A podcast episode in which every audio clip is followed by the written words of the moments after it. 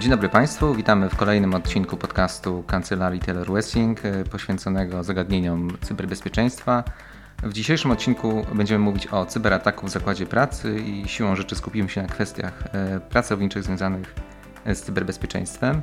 Ja nazywam się Przemysław Walasek. W kancelarii Taylor Wessing jestem odpowiedzialny za praktykę nowych technologii, a naszym gościem jest Krystian Stanasiuk, partner kierujący praktyką prawa pracy. Dzień dobry Państwu. Temat dzisiejszego podcastu został wybrany nieprzypadkowo. Najsłabszym ogniwem wszelkich e, technologicznych zabezpieczeń bardzo często okazuje się w praktyce człowiek, więc rozmowa o pracownikach w kontekście cyberbezpieczeństwa jest jak najbardziej uzasadniona. I Krystianie, zacznę może od tak najbardziej fundamentalnego pytania. Kto w zakładzie pracy odpowiada za cyberbezpieczeństwo? Ta odpowiedzialność może rozkładać się bardzo szeroko. Czasy, kiedy za cyberbezpieczeństwo odpowiadał tylko pracownik lub zespół IT, dawno temu już minęły. Mm, wielu z nas korzysta z urządzeń elektronicznych, z dostępu do internetu. Przez to mm, zakład pracy oraz my sami jesteśmy narażeni na, na cyberataki. E, można więc odpowiedzieć na to pytanie, że co do zasady za cyberbezpieczeństwo e, w przedsiębiorstwie odpowiadają wszyscy. To zarówno pracodawca, przede wszystkim pracodawca, ale także pracownicy, gdyż w przypadku popełnienia błędów w tym zakresie mogą narażać się na odpowiedzialność, a także narażać swojego pracodawcę na odpowiedzialność wobec osób trzecich, których dane na przykład e, zostaną wykradzione lub upublicznione. No tak, ale, przepraszam, że ci słowo, ale mówiąc, że odpowiedzialność ponoszą wszyscy, dochodzi niejako do mm, rozwodnienia tej odpowiedzialności. To nie jest tak, że jednak e, to przede wszystkim pracodawca powinien odpowie ponosić odpowiedzialność za bezpieczeństwo również w zakresie technologicznym. Tak, trafny punkt i spostrzeżenie. Rzeczywiście pracodawca i w szczególności zarząd, jeżeli mówimy o spółce będącej pracodawcą, jest odpowiedzialny za stworzenie bezpiecznego środowiska cyberbezpieczeństwa swoim pracownikom i swoim klientom. E, często te obowiązki desygnowane są zespołowi IT lub specjaliści IT, bądź to zatrudnionym wewnętrznie w danej e, firmie lub e, jeśli to jest outsourcowane na zewnątrz, to podmiotom zewnętrznym. Są tutaj właśnie różne scenariusze możliwe. Jeżeli mamy podmiot zewnętrzny, to wtedy mm, w umowie z tym podmiotem warto jest te kwestie odpowiedzialności uregulować tak żeby można było wyciągnąć konsekwencje w razie wystąpienia naruszeń i niewłaściwego wykonywania e, zobowiązań umownych, swoich obowiązków wynikających z takiej umowy o zapewnienie cyberbezpieczeństwa wobec takiego e, zewnętrznego podmiotu. No okej, okay. z tego co mówisz wynika, że w każdym zakładzie pracy będzie grupa pracowników e, szczególnie dedykowana zagadnieniom cyberbezpieczeństwa. Takim pracownikiem może być inspektor ochrony danych osobowych na przykład który nie musi co prawda być pracownikiem, ale może być pracownikiem. On może mieć jakiś zespół lub funkcjonować obok, obok jakiegoś zespołu większego bądź mniejszego, który zajmuje się kwestiami e, bezpieczeństwa e, technologicznego. I czy tacy pracownicy ponoszą w tym zakresie odpowiedzialność większą aniżeli zwykły szeregowy pracownik e, określonym zakładzie pracy? Inspektor ochrony danych na pewno jest osobą wykwalifikowaną w, w swojej profesji Wobec takiego pracownika, wobec specjalisty w swojej dziedzinie, e, pracodawca może stosować podwyższone kryteria i wymogi od, od, oceny profesjonalizmu i wykonywania przez niego swoich obowiązków. Także jeżeli dojdzie do jakiegoś naruszenia w tym zakresie, to ta miara będzie inna niż byłaby w przypadku zwykłego szeregowego pracownika, który co prawda też musi stosować e, zasady bezpieczeństwa obowiązujące w firmie, no ale może mieć mniejszą na tym polu wiedzę, na pewno ma, ma, ma mniejsze umiejętności, jest mniej, mniej zorientowany w zakresie grożących e, niebezpieczeństw cybernetycznych. E, natomiast jak chodzi, jeśli już dojdzie do naruszenia, to taki pracownik, czy to będzie właśnie inspektor ochrony danych, czy to będzie specjalista od cyberbezpieczeństwa, no to mm, same zasady odpowiedzialności już będą takie same jak wobec innych osób. O tym powiemy w dalszej części naszej rozmowy, także tam stosować będziemy ograniczenia e, kwotowe w przypadku szkód wyrządzonych nieumyślnie. E, więc, więc tutaj już te zasady będą ogólne. Natomiast kryteria i wymogi mogą być podwyższone wobec takich osób. Ja rozumiem, że e, z prawnego punktu widzenia takim podstawowym dokumentem, który reguluje porządek pracy, jest regulamin pracy. I czy taki dokument e, powinien również odpowiednio adresować kwestie cyberbezpieczeństwa? E, chociażby w zakresie właśnie odpowiedzialności nie tylko takich pracowników, którzy z definicji mają się zajmować tymi kwestiami, ale również każdego innego pracownika. Cyberbezpieczeństwo obecnie jest częścią dobra zakładu pracy. To znaczy, zakład pracy, który nie jest bezpieczny cybernetycznie, mm, ma zagrożone swoje, swoje dobro. I pracownicy powinni, jednym z podstawowych obowiązków pracowników jest dbanie o dobro zakładu pracy, a więc także o cyberbezpieczeństwo.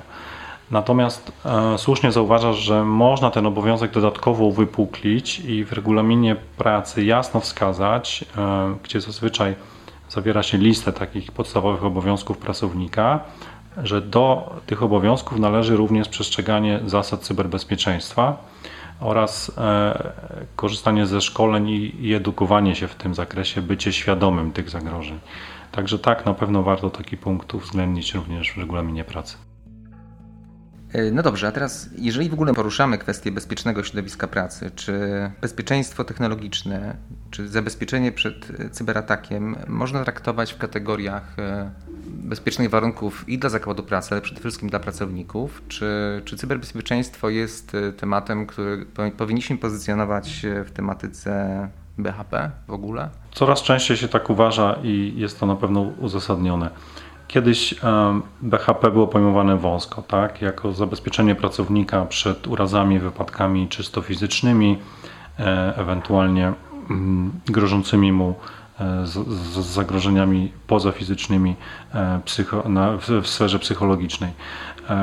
Obecnie podchodzi się do tego zagadnienia nieco szerzej i tu warto wskazać na przykład na dokumenty zalecenia Europejskiej Agencji Bezpieczeństwa i Zdrowia w pracy, która wzywa do podjęcia stosownych działań, aby uwzględniać e, w kwestii, o, w kwestii oceny BHP na danym stanowisku pracy również zagrożenia wynikające e, z cyberprzestrzeni.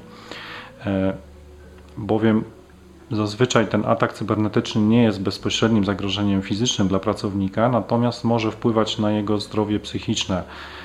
Ktoś, kto dozna takiego ataku, może mieć lęki przed cyberprzestrzenią może obawiać się, że będą wobec niego wyciągnięte konsekwencje w miejscu pracy, że będą nałożone na niego kary dyscyplinarne, straci pracę. To wszystko może mieć wpływ na, na, na zdrowie mentalne e, pracownika, więc jest takim czynnikiem zewnętrznym, który może oddziaływać na, na, na kwestie zdrowia e, i bezpieczeństwa psychicznego danej, danej osoby. Także warto te zagrożenia mieć na uwadze i również mm, instruując pracowników o zagrożeniach, jakie mogą ich spotkać w sieci, jasno wskazywać, że, że, że takie niebezpieczeństwa występują i jak powinni się przed tym bronić i, i co mogą, na co mogą liczyć, jeżeli rzeczywiście takie zagrożenie wystąpi i jaką pomoc uzyskać. A jakie są w takim zakresie, w takiej sytuacji obowiązki pracodawcy? Czyli tak naprawdę.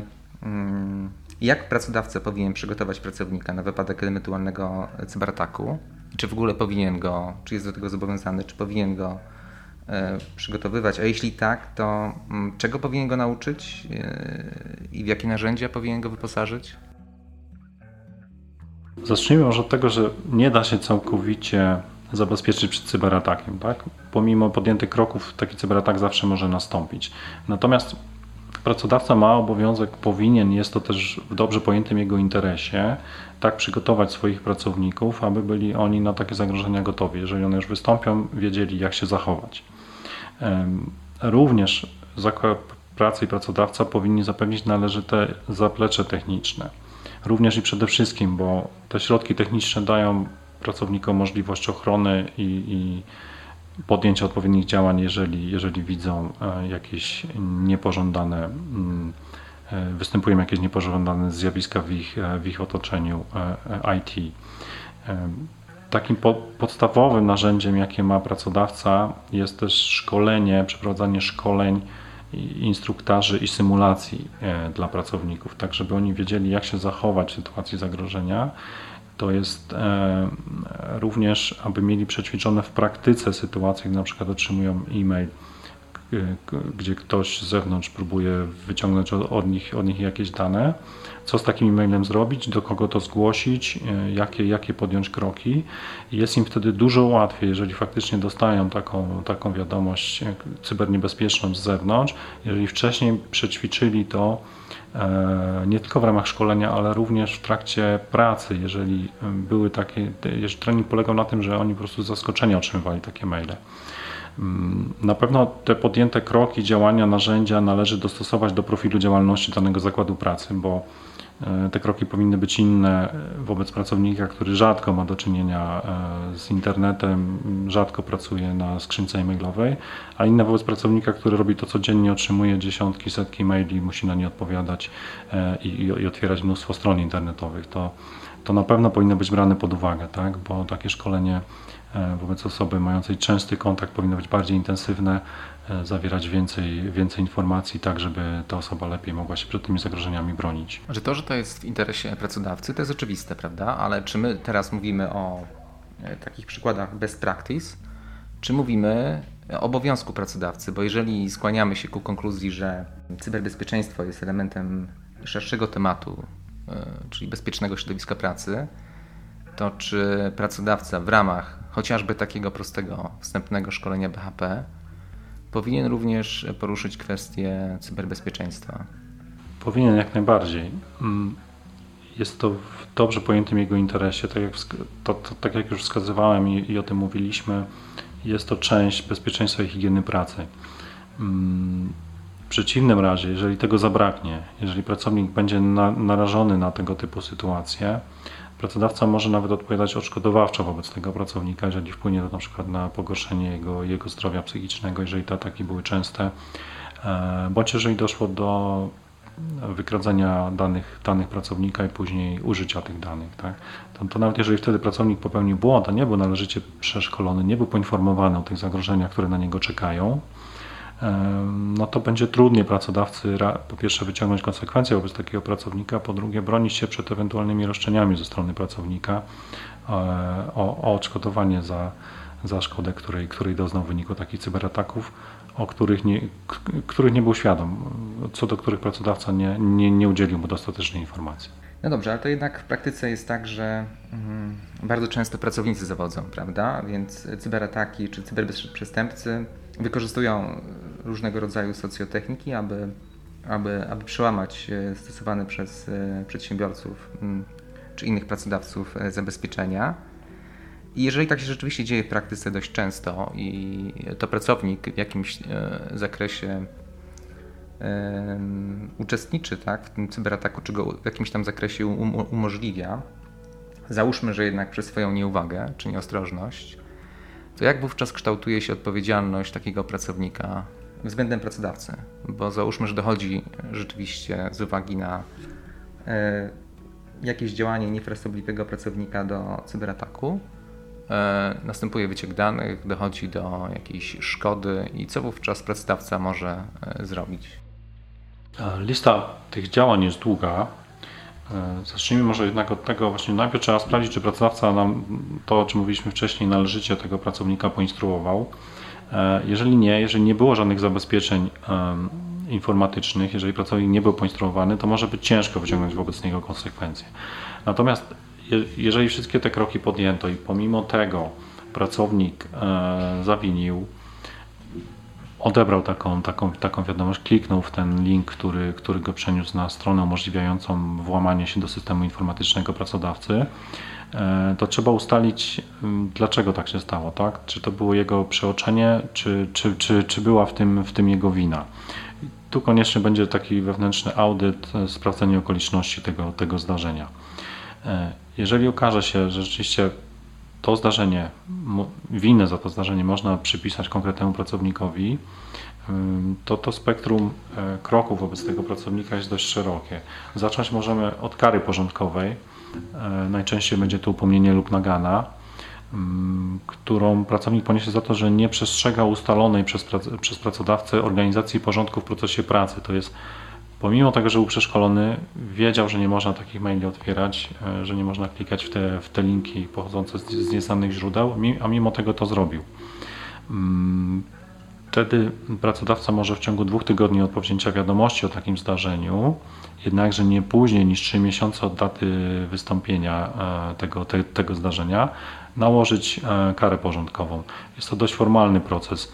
Przed nałożeniem kary należy wysłuchać pracownika, następnie, jeżeli te jego wyjaśnienia nie będą przekonywujące, można faktycznie ukarać go. Należy to zrobić na piśmie, e, wręczając ten dokument, pouczając o prawie do wniesienia sprzeciwu w ciągu 7 dni, a następnie, jeżeli ten sprzeciw zostanie odrzucony, pracownik ma także prawo odwołać się do sądu pracy w ciągu, w ciągu 14 dni. Karę tę usuwa się z akt pracowniczych po jednym roku nielegalnej pracy pracownika.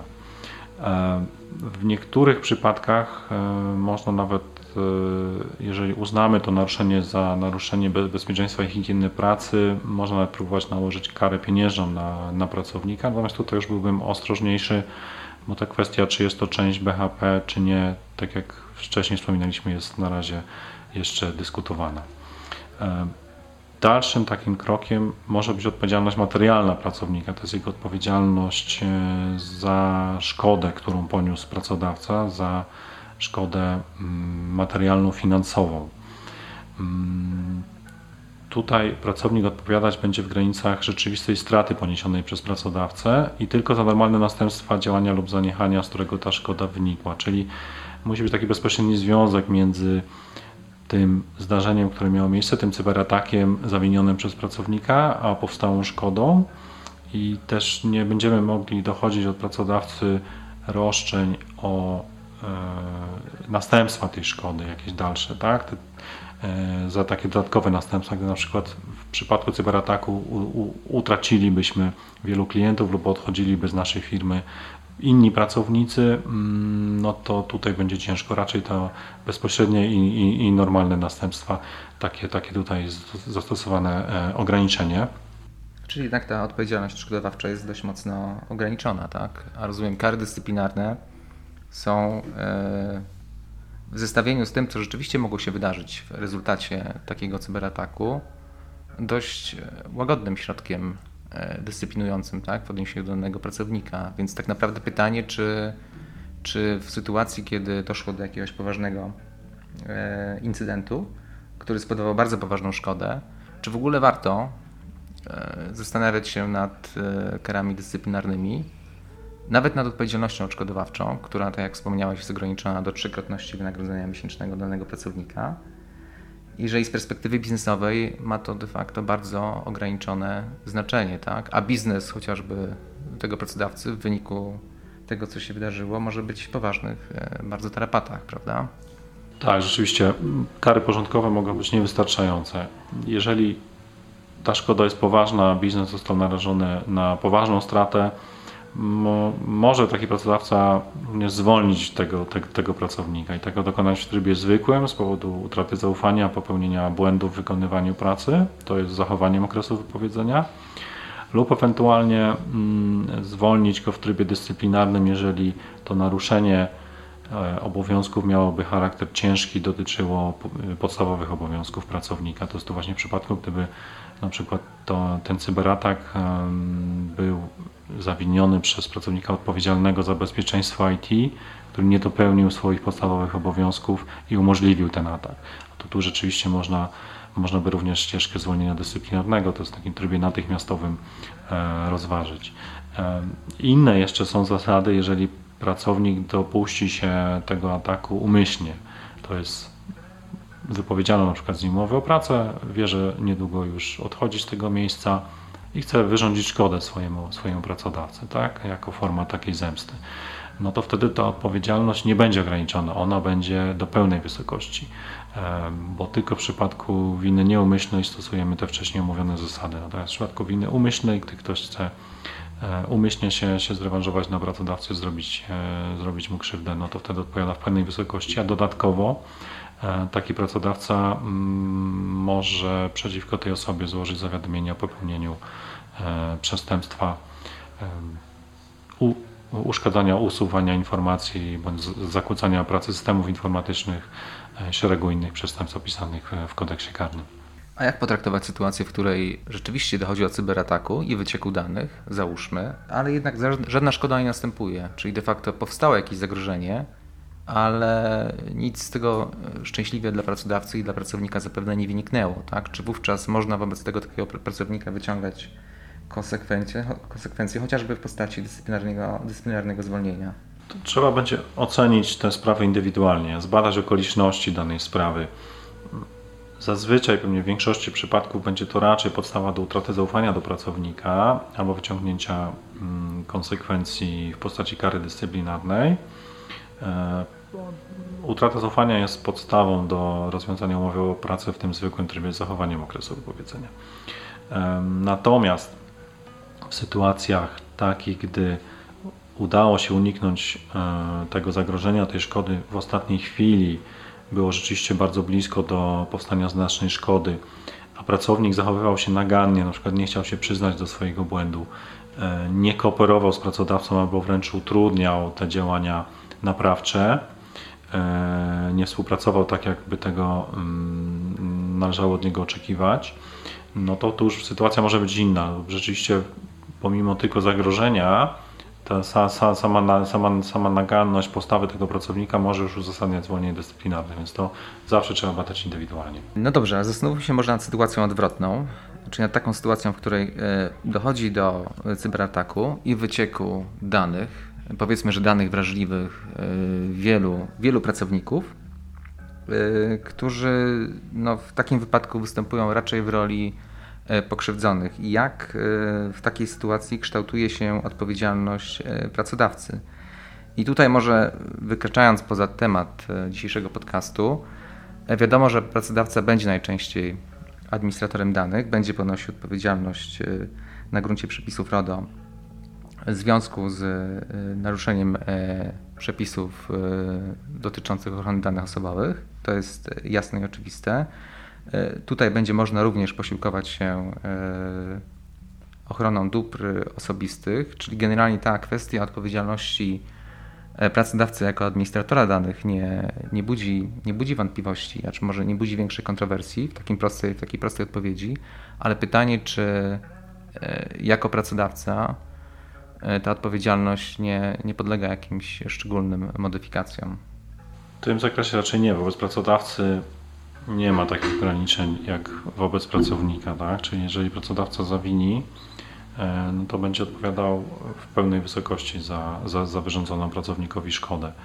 Także to jest bardzo ważne dla pracodawców, żeby zabezpieczyć swoje interesy w tym zakresie, mm, gdyż mogą ponosić, ponosić odpowiedzialność. To zarówno wobec swoich klientów, jeżeli ich dane wyciekną, ale także e, pracowników. No, w szczególności, tak jak wspomniałeś, trzeba zgłaszać te przypadki naruszeń, żeby też nie ponieść kary administracyjnej e, nakładanej przez Urząd Ochrony Danych Osobowych. Zgłaszać te, te przypadki naruszeń bez zbędnej zwłoki, ale nie później niż w terminie 72 godzin po stwierdzeniu naruszenia. E, także to jest bardzo ważna dziedzina, gdzie pracodawcy powinni e, również mieć przygotowane procedury na wypadek wystąpienia takich zdarzeń, żeby mitygować ryzyko ponoszenia e, wysokiej odpowiedzialności. No dobrze, a jaka jest rola pracowników w kształtowaniu zasad e, cyberbezpieczeństwa w zakładzie pracy? Czy pracodawca powinien w tym zakresie współpracować z związkami zawodowymi, jeżeli takie związki działają u danego pracodawcy i ewentualnie radami pracowniczymi? Na pewno tak. Po pierwsze to wynika z przepisów prawa, ale również e, z, po, powinno być taką dobrą praktyką w zakładzie pracy. E, jak chodzi o związki zawodowe, to w zakresie ich kompetencji e, jest zajmowanie stanowiska wobec pracodawcy w sprawach dotyczących zbiorowych interesów i praw osób wykonujących pracę zarobkową, a także sprawowanie kontroli nad przestrzeganiem przepisów prawa pracy, w tym w szczególności zasad BHP. I tu znowu wracamy do uznania cyberbezpieczeństwa za część zasad BHP.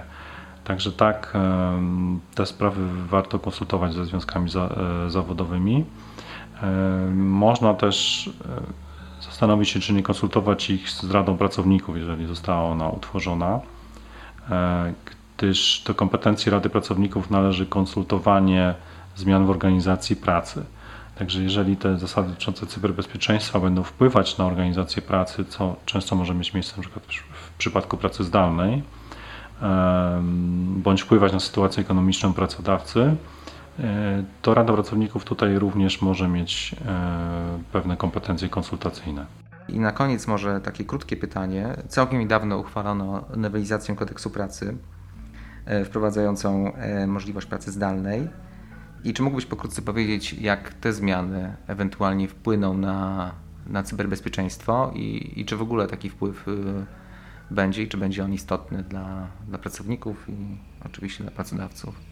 Samo, samo uchwalenie tych przepisów tak dużego wpływu mieć pewnie nie będzie, gdyż praca zdalna y, jest już z nami co najmniej od 2020 roku i wiele firm dostosowało się do tych nowych realiów, y, nie potrzebowały w tym zakresie szczególnych przepisów ale ona rzeczywiście jest e, szczególnym wyzwaniem w zakresie cyberbezpieczeństwa i uświadamiania pracowników o czyhających na nich zagrożeniach, gdyż tych zagrożeń w przypadku pracy zdalnej mm, jest więcej niż jak to ma miejsce, jeżeli pracownik pracuje, pracuje w biurze.